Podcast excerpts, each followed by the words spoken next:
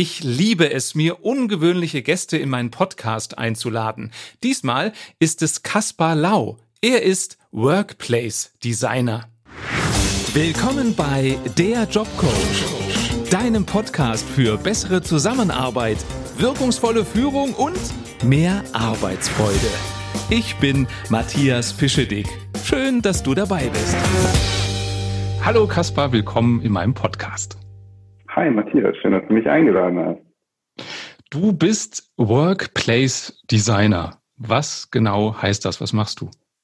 Richtig. Ähm, ich designe Arbeitsplätze beziehungsweise äh, Bürowelten, ist besser gesagt. Und das, das heißt, dass du Möbel designst oder dass du gesamte ähm, Arbeitsumfelder designst? Genau, dieses Arbeitswelten sagt das ja schon. Es ist eben nicht das Möbel an sich oder der Arbeitsplatz, sondern es ist ein ganzes, äh, ein, ganz, eine ganze Welt, die da geschaffen wird. Ne?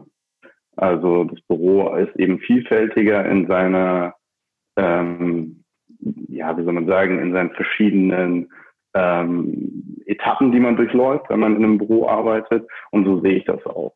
Also äh, das Büro ist eben nicht nur ein Tisch und ein Stuhl, sondern es gibt eben auch verschiedene andere, ähm, ja, wie sagen wir, Spaces, ja, in der Arbeit stattfindet. Es kann Kommunikation sein, es kann Projektarbeit sein. Ähm, es kann aber auch mal Rückzug bedeuten oder eben auch konzentriertes Arbeiten. Was macht für dich denn eine gut gestaltete Arbeitswelt oder ein gut gestalteter Arbeitsplatz aus? Was gehört dazu, damit es funktioniert?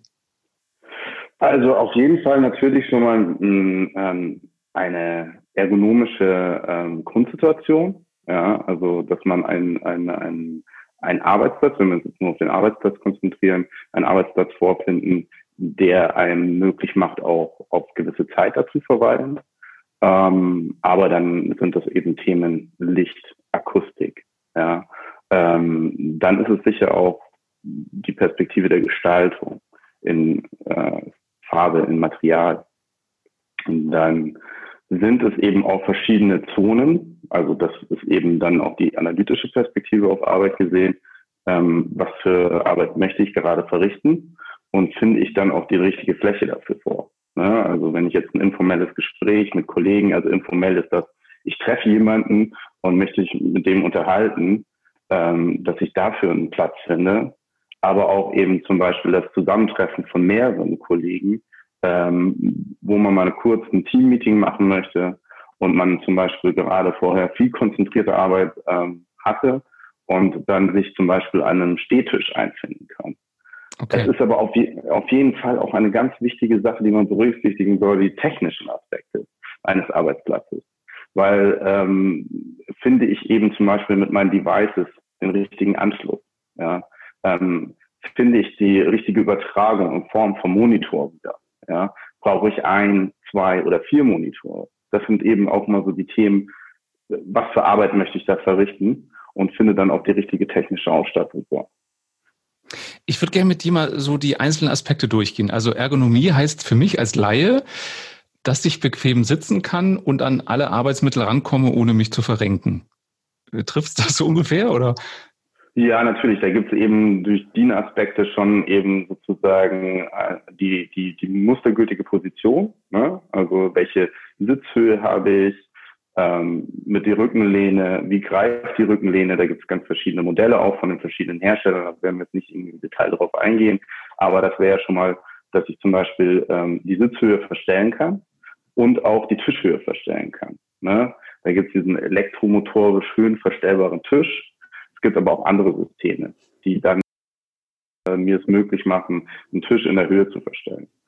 Und das macht das natürlich schon auch ein bisschen aktivitätsbezogen weil ich merke zum Beispiel, und das ist auch Ergonomie für mich aus meiner Perspektive, nach einer gewissen Zeit des am Computer arbeiten, es wäre besser, wenn jetzt mal der Tisch eine gewisse andere Höhe hat, ne? ein bisschen höher kommt, weil ich dann zum Beispiel schreiben möchte. Oder ich möchte mich mal auch zwischendrin hinstellen. Ja? Mhm. Ein Kollege kommt zu mir und ich möchte dem was zeigen am Monitor. Das ist jetzt wirklich sehr stark auf den Arbeitsplatz bezogen.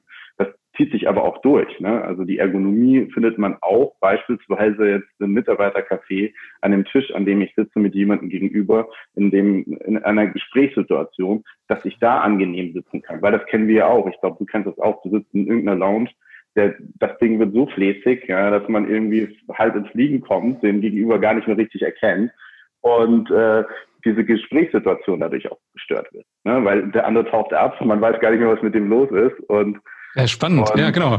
Ja, genau. Und das ist Ergonomie für, für mich. Also das für viele Körpergrößen passende, äh, die passende Sitz- und Bedienbarkeit, äh, der Sitzhöhe und Bedienbarkeit äh, der Aspekte. Ne? Ich habe hier in meinem Homeoffice, gleichzeitig Home Studio, wo ich gerade sitze, auch einen höhenverstellbaren Tisch und das mache ich auch, wie du es mhm. gerade beschreibst. Also manchmal sind es nur fünf Zentimeter, die ich es verändere, weil ich das Gefühl habe, so kann ich besser schreiben. Und was ich spannend fand, als ich diesen Bürostuhl, den ich habe, gekauft habe, war ich in so einem Spezialgeschäft für ja. ergonomische Sitzmöbel. Und da sagte die Verkäuferin, es gibt nicht den perfekten Stuhl. Nee. Sondern es geht darum, möglichst oft die Sitzhaltung zu ändern und einen Stuhl, mhm. der verschiedene Positionen zulässt, das ist der richtige Stuhl. Und das Richtig. fand ich total spannend. Das unterstreichst mhm. du ja auch, ne? Ja, absolut. Also, weil ich ja auch schon viel Herstellererfahrung habe.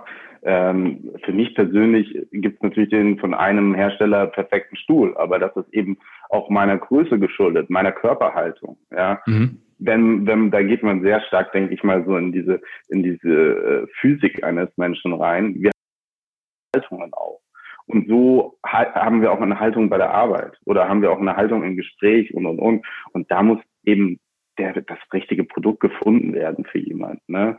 Natürlich äh, sind äh, größere Organisationen nicht so weit, dass sie sagen, ähm, bitte Herr Y, suchen Sie sich ein Produkt aus äh, Unendlichkeit aus, sondern es werden wahrscheinlich sehr standardisierte Einkaufsvorgänge ähm, favorisiert und dann gibt es ein, zwei Produkte, in denen man sich das halt eben dann aussuchen kann. Aber selbst die, wenn die eben viel Einstellungsmöglichkeit haben, dann kann man da auch sicherlich eine gute Einstellung für einen selber finden.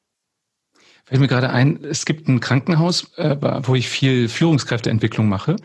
Und die mhm. haben neue Stühle, Bürostühle kaufen wollen und wollten es einheitlich haben, aber trotzdem so, dass die meisten die bequem finden. Und das haben die so gelöst, mhm. dass sie bei einem Fahrstuhl beim Ausgang vier Stühle, verschiedene Modelle hingestellt haben mit der Einladung, jeder, der vorbeikommt, setz dich doch mal rein und äh, sag mhm. mal, was glaubst du, was für dich der beste Stuhl ist. Und das fand ich als Idee ganz schön, dass wirklich jeder die Chance hat, Toll, ja. mal Probe zu sitzen.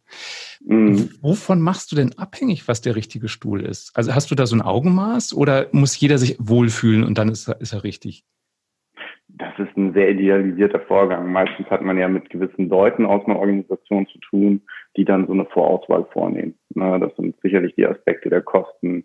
Ähm, mhm. Das sind Aspekte auch manchmal eben von Rahmenverträgen, die größere Organisationen schon für sich vorgenommen haben mit gewissen Herstellern. Da gibt es aber eben auch diesen Vorgang der Musterflächen dass, dass es getestet wird, ob das jetzt eben in einer, sagen wir mal, vorher festgelegten Gruppe passiert, ja, oder man auch wirklich eine ganze Organisation testen lässt, so, ähm, und das Ganze dann sozusagen in Scoring irgendwie ähm, ausarbeitet. Da gibt es eben verschiedene Modelle, wie man das machen kann. Ne? Also Ergonomie. Also ein vom Kunden abhängig auch, ne? Okay. Jetzt waren wir so ein bisschen bei Ergonomie unterwegs. Da hast du gesagt, Licht ist wichtig. Was sind da so die mhm. wichtigsten Punkte, die für die Hörer auch relevant sein könnten? Worauf sollte ich beim Licht achten?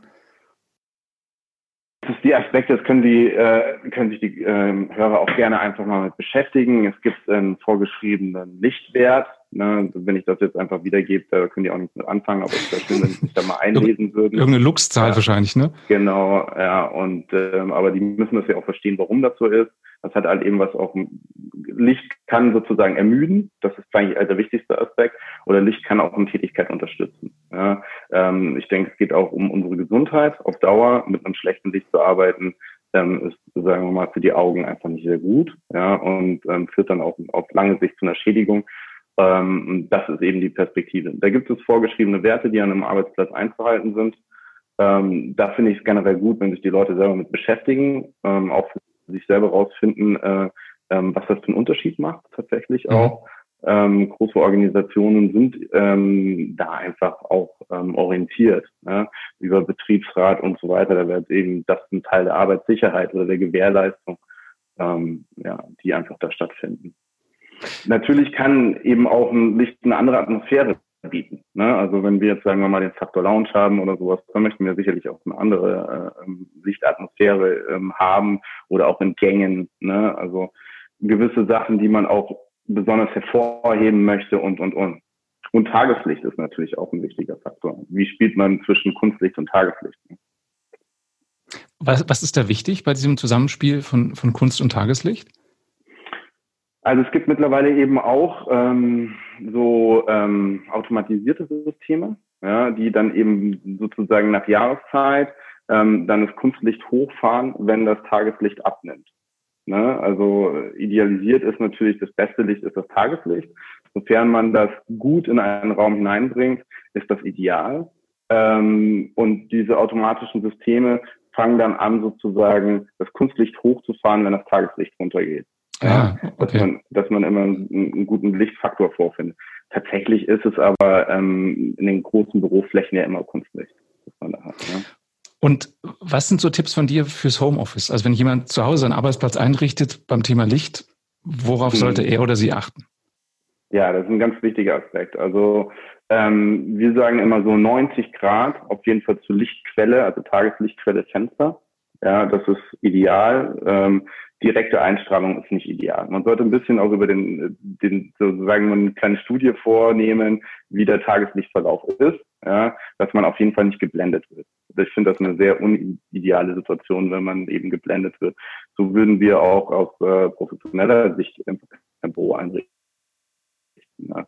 Hat man getan, kenne ich auch noch diese Empfehlung, ja, am besten äh, den, den, den, den Tisch unterhalb des Fensters zu stellen, ähm, ist aber sehr unideal. 90 Grad dazu, dann kann man auch aus dem Fenster rausschauen, wird aber auch ah. nicht gestört und nicht abgelenkt auch durch die Sachen, die draußen passieren. Zum Beispiel. Also das heißt, und Licht kommt von der Seite. Richtig, genau. Und dann ist natürlich auch super wichtig, dass man eben, wenn man Kunstlicht hat, dass man auch eben den Lumenwert erreicht, äh, den man braucht, ja, ähm, äh, den Luxwert erreicht, den man braucht, ähm, dass man einfach ein, eine gute Arbeitssituation hat für sich. Ne? Heißt möglichst gleichmäßiges Licht, blendfrei und hell? Oder was wären so die, die Keywords? Also ich meine, man hat ja zum Beispiel einen Arbeitsplatz mit einem Monitor sicherlich eine andere Situation, als wenn man jetzt zum Beispiel mit der Hand schreibt sehr viel oder zeichnet. Und da muss man natürlich auch für sich selber eben den richtigen Wert finden, die richtige Einstrahlung. Ähm, eine gute, eine gute Arbeitsplatzleuchte kann das. Ne? Die kann eben auch verschiedene äh, Lichtwerte erzeugen. Ja? Ähm, die strahlt den Arbeitsplatz so aus, dass er wirklich komplett ausgestrahlt ist und erzeugt keinen Lichtkegel zum Beispiel. Das ist einfach auch ein, ah, okay. eine gute Situation ist. Ne? Weil es fürs Auge zu anstrengend ist, wenn du immer zwischen hell und dunkel umschalten musst? Auf jeden Fall, ja. Okay. Eine ermüdende Situation, ähm, ja, das kennt man aber auch aus verschiedenen anderen Tätigkeiten du aus dem Fernsehen kennst das ja auch, wie ein Studio ausgestrahlt sein soll. Ähm, das hat man auch beim Fotografieren, wenn man verschiedene Szenarien erzeugen will und, und, und. Ähm, nur man hat ja an dem Heimarbeitsplatz, und um den ging es ja gerade, nicht oft, nicht die Möglichkeit. Ja. Natürlich würde ich empfehlen, wirklich eine gute äh, äh Leuchte anzuschaffen. Ja. Ich würde aber auch viele andere Dinge äh, empfehlen, sich anzuschaffen, einen guten Monitor, ne? ähm, okay. auch vielleicht einen höhenverstellbaren Tisch und eben einen ergonomischen äh, ähm, Bürodrehstuhl. Ähm, was da tatsächlich möglich ist, muss jeder für sich herausfinden. Was ist wirklich der wichtige Punkt, den man gerade braucht? Ja. Was macht für dich einen guten Monitor aus? Da ich ja eben auch diesen Grafiker-Background habe, ähm, hat das natürlich auch was mit den Farbwerten zu tun für mich. Aber ähm, ja, ich denke, da sollte man sich einfach auseinandersetzen und schauen, was für, für die Person X eben das Richtige ist im Kosten-Nutzen-Faktor. Ne? Ähm, natürlich sollte er einfach auch sowas unterstützen, dass nicht bei langen Benutzen die Augen ermüden. Ähm, ja, aber also ich denke, da scheiden sich die Geister. Da sollte jeder gucken. Äh, äh, also die scheiden sich die Geister da, wo man sagt, ja, sowas brauche ich. Ne? Also äh, brauche ich jetzt einen farbechten Monitor, wie ich ihn gerne habe, um die Farben wirklich wahrzunehmen. Der kostet dann aber eben, sagen wir mal, das Zehnfache eines normalen Monitors. Und ähm, was die Leute da eben für sich selber für Tätigkeitsfelder wahrnehmen und entsprechend das äh, professionelle Equipment für sich brauchen, müssen die dann eben auch abschätzen. Was ist denn die ideale Höhe des Monitors? Ich habe mal gelernt, man muss so leicht nach unten gucken weil dann die Augen mhm. nicht so leicht austrocknen. Das sagen andere wieder, nee, das ist schlecht für Nacken, du musst es auf Augenhöhe haben, den, den Mittelpunkt des Bildschirms. Ja, das denke ich hat aber auch was bisschen mit der Physik äh, von einem selbst zu tun. Ne? Wie, wie, wie, wie ist man von der Haltung? Ne? Muss man auch ein bisschen für sich selbst rausfinden. Aber das merkt ja jeder, wenn er auch mit dem äh, Laptop-Monitor arbeitet, dass das anfängt eben sehr stark auf und da ist es einfach sehr empfehlenswert, wenn man länger arbeitet, dass man auf jeden Fall nicht mit dem Laptop-Monitor arbeitet, sondern eben einen hat, den man in der Höhe auch verstellen kann, den man anpassen kann. Und ähm, ja, dann würde ich auch sagen, ein leichter, ein, ein leichter Blick nach unten ist äh, optimal. Ich würde aber trotzdem da auch nur Empfehlungen geben und jeder müsste es auch für sich selbst rausfinden, inwiefern das in Ordnung ist, weil wir einfach, das merke ich auch an mir, ich habe sicherlich eine andere körperliche, körperliche Haltung äh, wie du jetzt und habe dann auch eben da in, in Grad, sagen wir, andere Voraussetzungen, die ich für mich brauche. Ja. Ist so das, das Thema, was gerade so strapaziert ist, Achtsamkeit. Ne? Also auch mal selber zu spüren, tut mir das gerade gut, wie ich da sitze, brauche ich eine genau. Pause genau. oder nicht. Ja. Weil, wie eben schon gesagt, ich glaube, es gibt kein Setup, was dich zwölf Stunden fit hält, wenn du immer an der gleichen Stelle sitzt, in der gleichen Haltung. Richtig. Und da ist es eben, wenn man eine größere Organisation, oh, ich habe hier eben auch ein unideales Verhältnis mit meinen. Oder dein Kopfhörer ist gerade rausgefallen. Ja, genau, der ist gerade rausgefallen. Auch da die, nicht die richtige ergonomische äh, genau. Situation für mich. ähm, genau, dass einfach in größeren Organisationen, die standardisierte Arbeitsplätze anbieten, dass man viel Einstellungsmöglichkeiten äh, hat dass man eben den Mitarbeitern, sagen wir mal, eben durch eben äh, einen ergonomisch, äh, ergonomischen Bürodrehstuhl, ähm, einen, also einen einstellbaren, einen höhenverstellbaren Tisch und eben auch äh, in der Höhe verstellbarer Monitor eine, eine, eine Situation, äh, ähm, dass der Mitarbeiter eine Situation vorfindet, die man, die er sich selbst einstellen kann. Ne? Es gibt da auch ähm, lernende Systeme mittlerweile, wo Mitarbeiter sozusagen die Einstellung für sich dann auf den vielleicht täglich wechselnden Arbeitsplatz auch übertragen kann. Mhm. Das ist aber auch immer die technische Grundvoraussetzung, inwieweit das gespielt wird. Und diese, mal, ich würde sagen, jetzt ein Detaillierungsgrad, ähm, wie, wie digitalisiert auch eine Organisation ist. Äh, also, dass die sich merkt, dass man es einstellen kann, welcher Mitarbeiter ist jetzt heute an welchem Tisch, wenn, sofern es Desk Sharing gibt. Ähm, aber dass zumindest eben genau die Achtsamkeit bei dem Einzelnen in der Bedienbarkeit da ist, dass er sagt, hm, das brauche ich, das ist mein Setting, so fühle ich mich heute, so nehme ich mich wahr äh, und mhm. so stelle ich mir das auch ein. Das fand ich interessant, dass du gerade gesagt hast, so fühle ich mich heute, weil es ist bei mir auch so, es gibt so Tage, wo ich ganz viel im Stehen arbeite. Und dann gibt's Tage, wo ich denke, boah, nee, jetzt nicht schon wieder hinstellen. Ich habe ja. eine, eine Apple Watch und die erinnert mich jede Stunde dran, wenn ich mich nicht hingestellt habe, was super ist, weil wenn ich so im Brass ja. bin, vergesse ich das manchmal. Und ja. manchmal bin ich dankbar, dass sie mich erinnert und manchmal denke ich, ist mir doch jetzt egal, ich bleib sitzen. Und das ist wirklich tagesformabhängig. Ja, ja, also das ist eben auch das, was du gerade gesagt hast. Da hatten wir auch in der Vorbesprechung schon, äh, sind wir schon tiefer drauf eingegangen, dieses aktivitätsbezogene Arbeiten. Man kann natürlich die Voraussetzungen dafür schaffen, aber die Achtsamkeit der, des, der Persönlichkeit, die Arbeit oder des Individuums, das Arbeit verrichtet, das ist einfach ganz wichtig, dass man auch mal zwischendrin sagt, wow, jetzt bin ich so stark im Tunnel, dass es mir nicht mehr gut tut. Ja, ich hole mich mhm. mal raus, indem ich mal kurz, ähm, sagen wir mal, mich bewege oder auch in Gesprächen. Das weiß man ja auch, äh, wenn man sich ein bisschen mit Philosophie beschäftigt hat, ja, dass viele Philosophen in Bewegung gute Gedanken Stimmt. bekommen. Ja. Ja. Ähm, auch da kann das eben zum Beispiel in einer Telefonsituation mal ganz angenehm sein, dass man äh, aufsteht, sich bewegt. Ja. Ähm, auch mit diesem, mit diesem, mit diesem ähm, ja. Anpassen an, ist auch eben genau dann entsteht die Möglichkeit. Also ein Büro, denke ich, sollte die verschiedenen Aktivitätsansprüche des Individuums ähm, unterstützen. Ja, das ist so, so die Perspektive, die ich da drauf habe. In, ich muss gerade munzeln, als du gesagt hast, beim Telefonieren äh, sich bewegen. Ich habe einen Kunden, der ja. hat so ein Drahtlos-Headset im Büro und der ja. läuft immer und manchmal vergisst er, wo die Reichweite endet. Und dann reißt ja. das Gespräch mal kurz an, dann kommt er wieder und sagt, äh, Entschuldigung, ja. ich bin zu weit gelaufen, was hast du gerade gesagt? Der macht das auch, ja. Ja. ja, aber da hast du mir jetzt auch eine Steilvorlage gegeben. Also wir sind ja, wir reden immer viel von Digitalisierung ähm, und ich merke das auch, dass es ein Büro da jetzt fällt der andere raus. So genau, das Hörer, der nicht ja, zu deinen genau. Ohren passt. nee, der passt einfach überhaupt nicht zu meinen Ohren.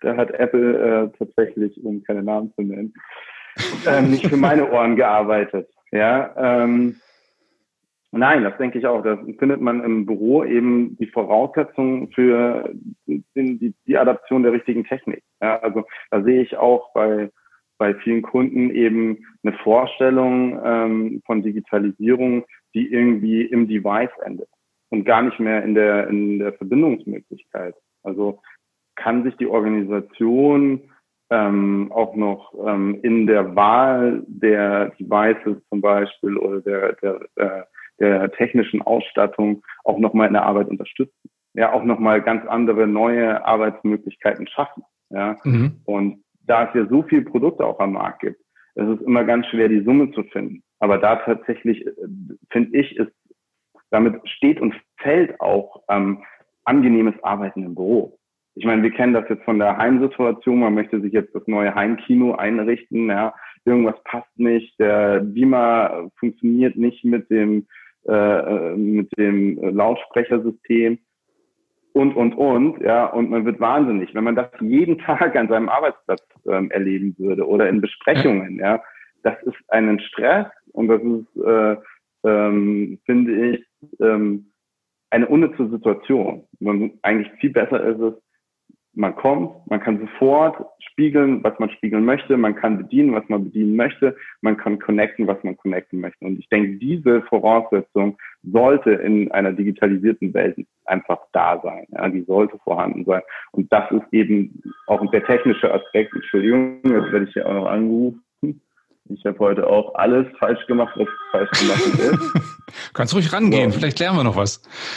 Nee, nee, nee, da gibt es nichts zu klären. So, wir sind jetzt hier konzentriert auf den Podcast. Also, weil, weil du gerade ähm, Bezug genommen hast auf unser Gespräch, was wir schon mal hatten, dass die Ausstattung der Arbeitswelt, des Arbeitsplatzes auch ein Spiegel der Kultur ist oder es muss dazu passen. Also wenn ich jetzt sage, mhm. wir sind ein junges, dynamisches Unternehmen, aber keiner hat ein iPad, keiner kann äh, beim Telefonieren rumlaufen, dann passt es halt ja. einfach nicht. Genau, also das ist ja, was heißt auch eben, ich denke, jede, also ja, also die technische Voraussetzung würde ich nicht darin ähm, spiegeln, ob man sich jetzt als konservatives oder als junges, dynamisches ähm, Unternehmen versteht.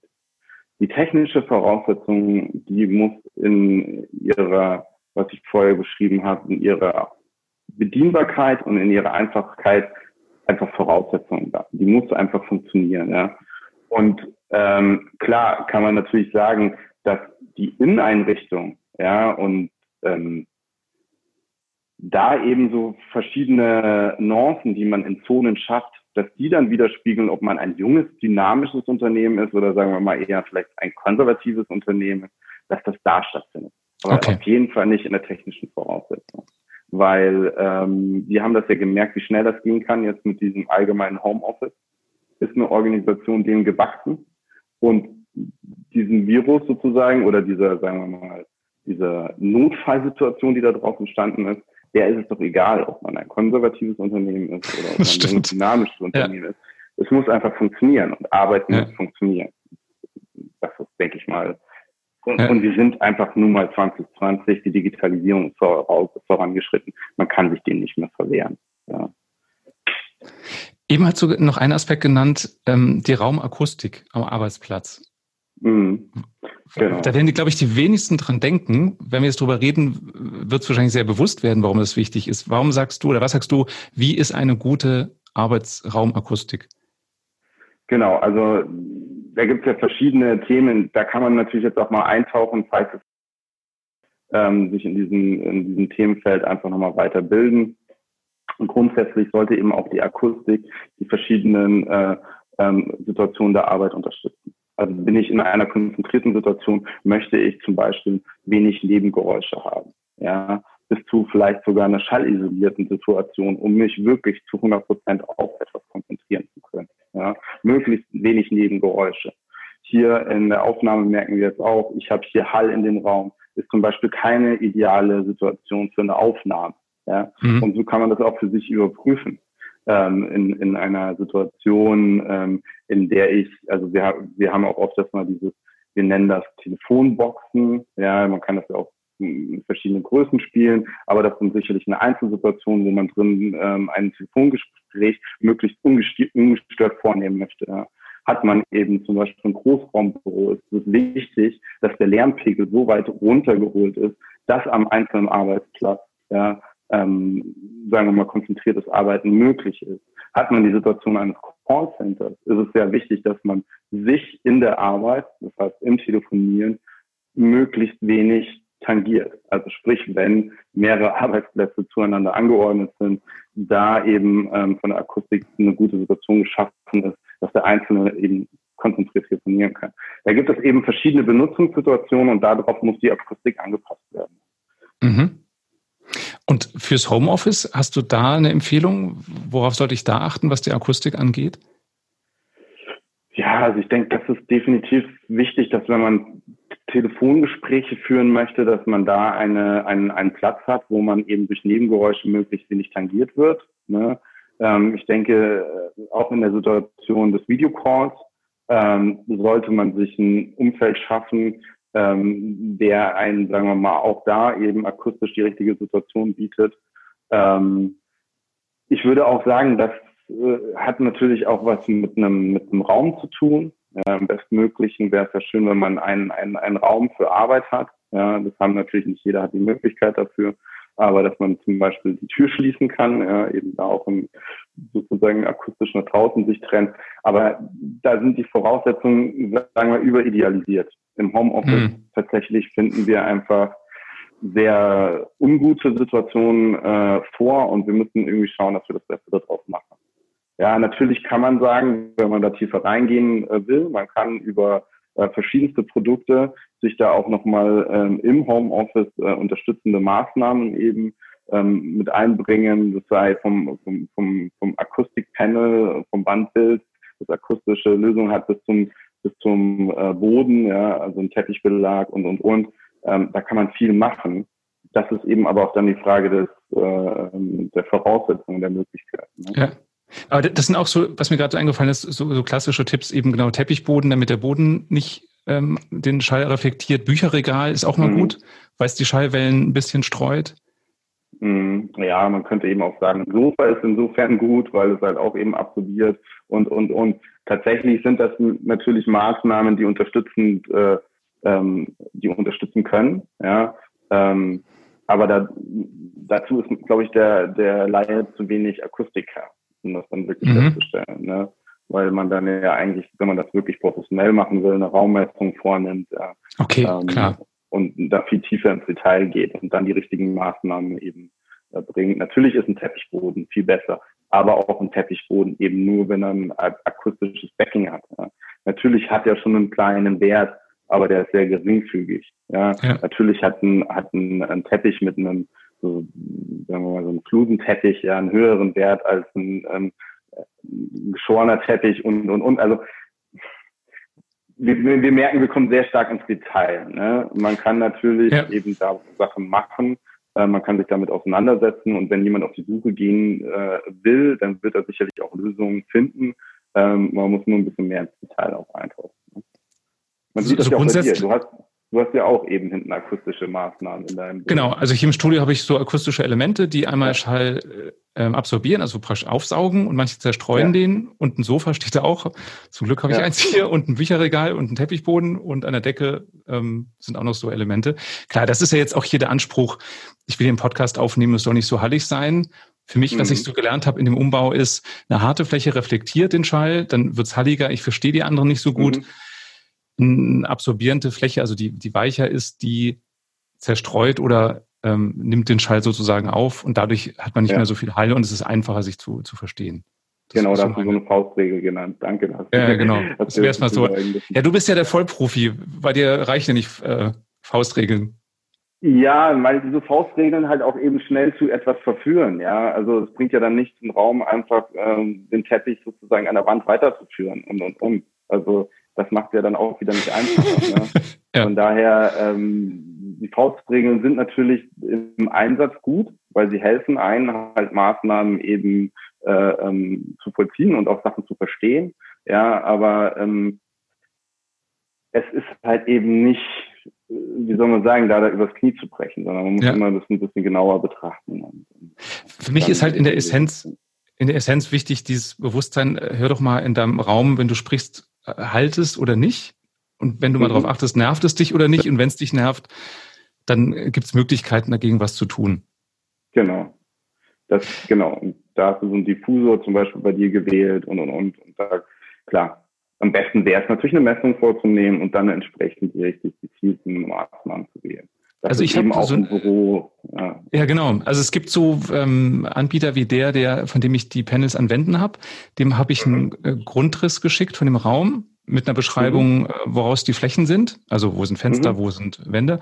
Und die haben dann äh, eine Berechnung gemacht. Das ist natürlich nicht so perfekt, als würde man hier jetzt im Raum live messen, aber mhm. es ist halt schon, liegt eine gewisse Berechnung zugrunde und die haben mir dann genau geschrieben, wo muss ich ein Panel hinmachen, damit das funktioniert. Absolut. Und da kann ja der Hörer auch schon den Unterschied zwischen unseren beiden Situationen herausfinden. Wie hallig genau. ist es beim Kasper und wie wenig Halt ist bei Matthias. Ne? So. Ja. Und vielleicht findet der eine ja den Hall auch besser und, und als den Nicht-Hall. Kön könnte ja sein. Ja. Dann hast du eben noch gesagt, äh, die Farbgebung. Welche Rolle mhm. spielen die Farben im Büro ja, am Arbeitsplatz? Also, ich finde, sie spielen eine große Rolle. Ne? Ähm, aber da ist man, also das ist ja auch eben die Arbeit des Gestalters. Ne? Also man muss eine perfekte Mischung finden zwischen dem atmosphärischen, was jetzt gefragt ist in der individualisierten Situation. Ja, habe ich jetzt einen Besprechungsraum, habe ich einen Stillarbeitsplatz, ähm, habe ich eben auch verschiedene Materialien, mit denen ich arbeite, die auch schon eben zum Beispiel Holz gibt ja auch schon eine gewisse Farbgebung mit rein. Ähm, und dann habe ich aber auch natürlich diese Identitätsfindung eines Unternehmens ne, mit schon vorgewählten Farben. Und in, in, sagen wir mal, in diesem Raum ist es eben die Abschätzung des Gestalters, eine gute Lösung zu finden, eine gute Atmosphäre zu gestalten. Ja. Ähm, sowohl der Marke, sprich dem, das Unternehmen, die, die Spiegelung äh, der Corporate Identity auf die Fläche, als auch eben die atmosphärischen Werte in, in, in Harmonie zueinander zu spielen und ähm, das bestmöglich da reinzubringen. Natürlich gibt es auch so viele Leute sagen esoterische ähm, Beziehungen zu Farben, ja, ähm, sei es jetzt äh, Rot spricht für Aggression, äh, Blau spielt für mehr ähm, Kühle und, und, und also klar, da kann man natürlich auch nochmal verstärkt reingehen, falls man diese Themen für sich auch wirklich als Aspekte eben sieht. Ähm, aber ich denke jetzt mal so, als professioneller Berater werden die ersten oder als Designer werden die ersten Themen die wichtigen, die ich da an der Fläche sehe.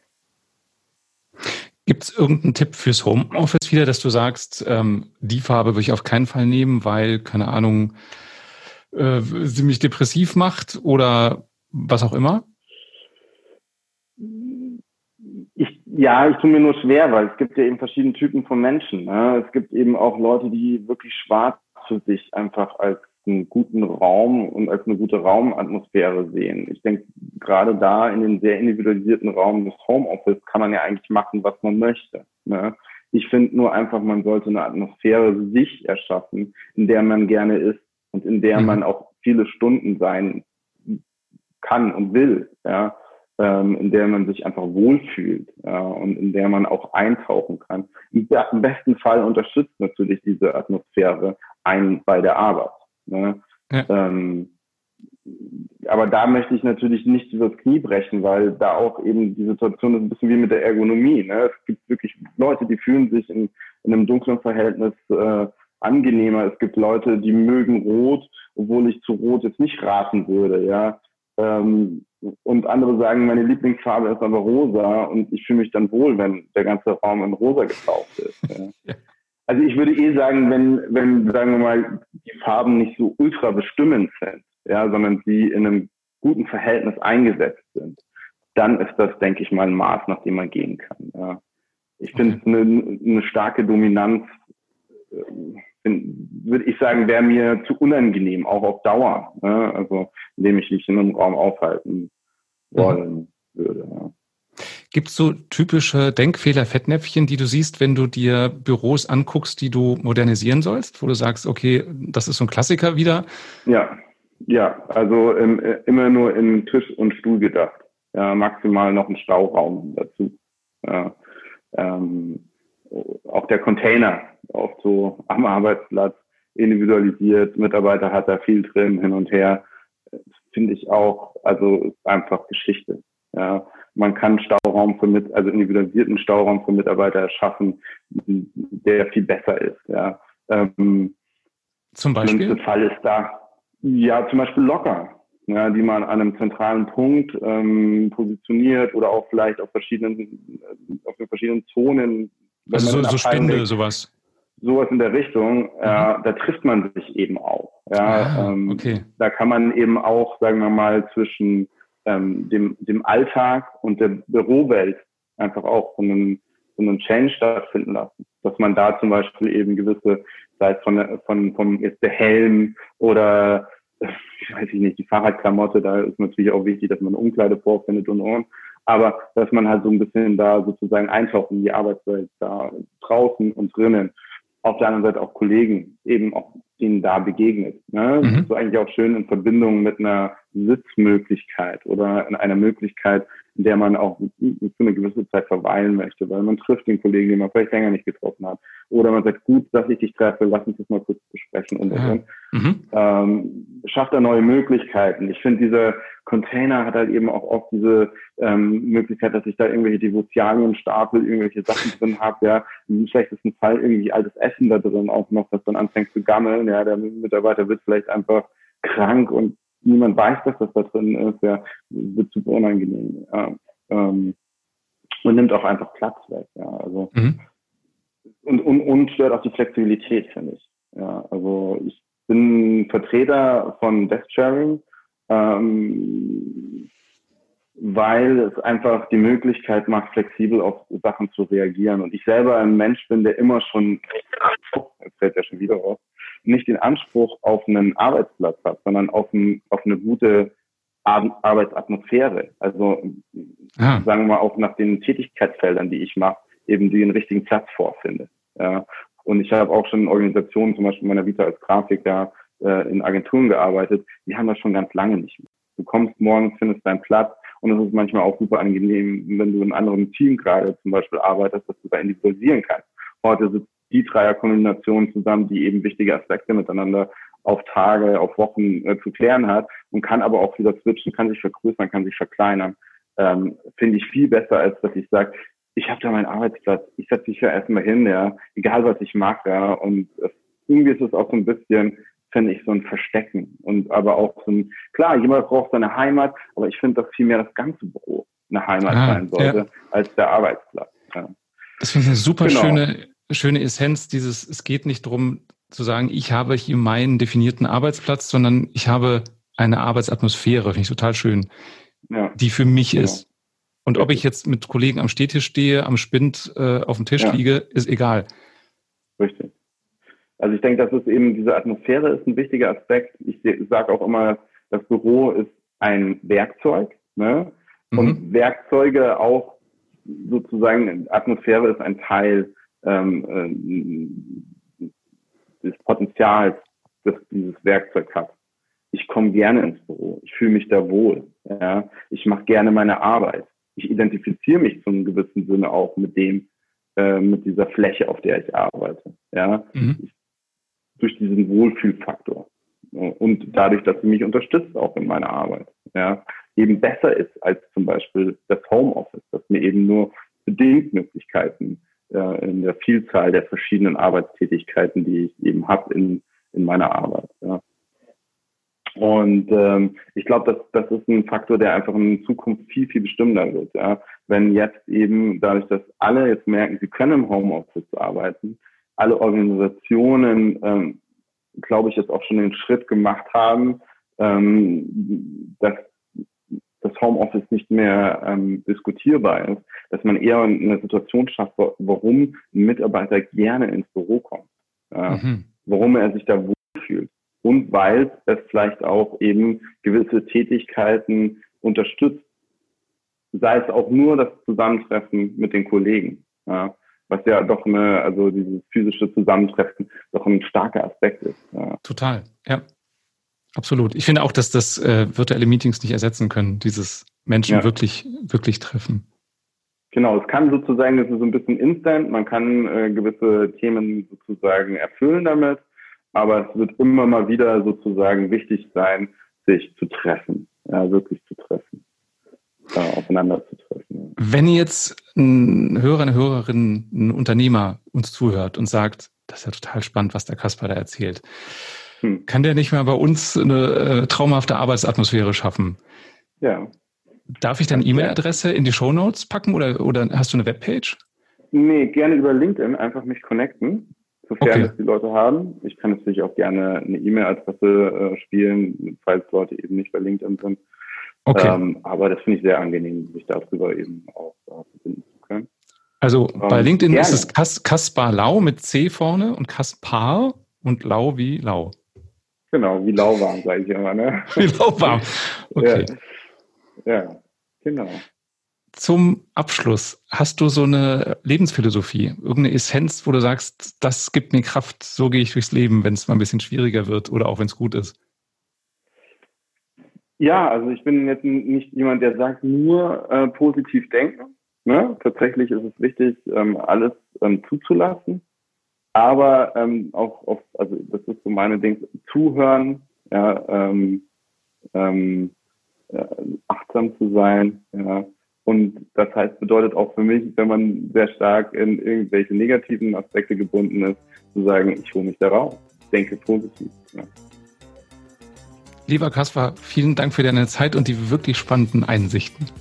Ja, ich danke dir sehr, Matthias, dass du mich eingeladen hast und dass ich die Möglichkeit hatte, dir zu sprechen. Das war der Jobcoach. Wenn dir diese Folge gefallen hat, dann empfiehl sie doch gerne weiter an deine Kollegen oder vielleicht deinen Chef. Und wenn du selbst nie wieder eine Folge verpassen möchtest, dann klicke jetzt auf den Abonnieren-Button und du bekommst automatisch eine Meldung, wenn es etwas Neues gibt. Schön, dass du dabei warst und bis bald.